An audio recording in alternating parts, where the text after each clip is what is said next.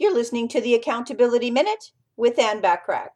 Today we're talking about tip number four for how time management principles can benefit you, which is time management principles give you a sense of personal fulfillment. At the end of the day, one of the best things about effective time management is how good it makes you feel about yourself.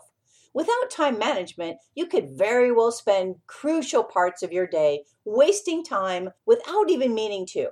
With so many distractions at arm's reach nowadays, it can be difficult to spend a day on the job without falling into the temptation to jump on the Facebook, put off tasks, or procrastinate until uh, after lunch.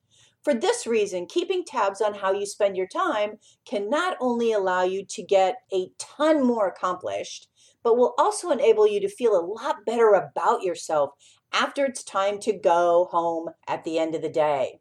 Instead of going home and wishing that you would have gotten more done, you could relax because you know that you got everything done that you needed to accomplish. In other words, your highest payoff activities for that day. Over the past four days, I've shared four ways in which time management principles can benefit you, personally and professionally. Pick one, two, or all four of these tips so you can be even better at time management and accelerate your results. Let me know if there's anything I can do that would help you.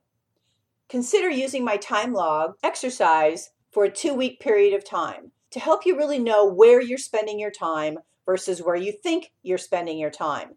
This exercise can be used by everyone on your team. To download the time log exercise, go to accountabilitycoach.com backslash time hyphen log. Thanks for listening.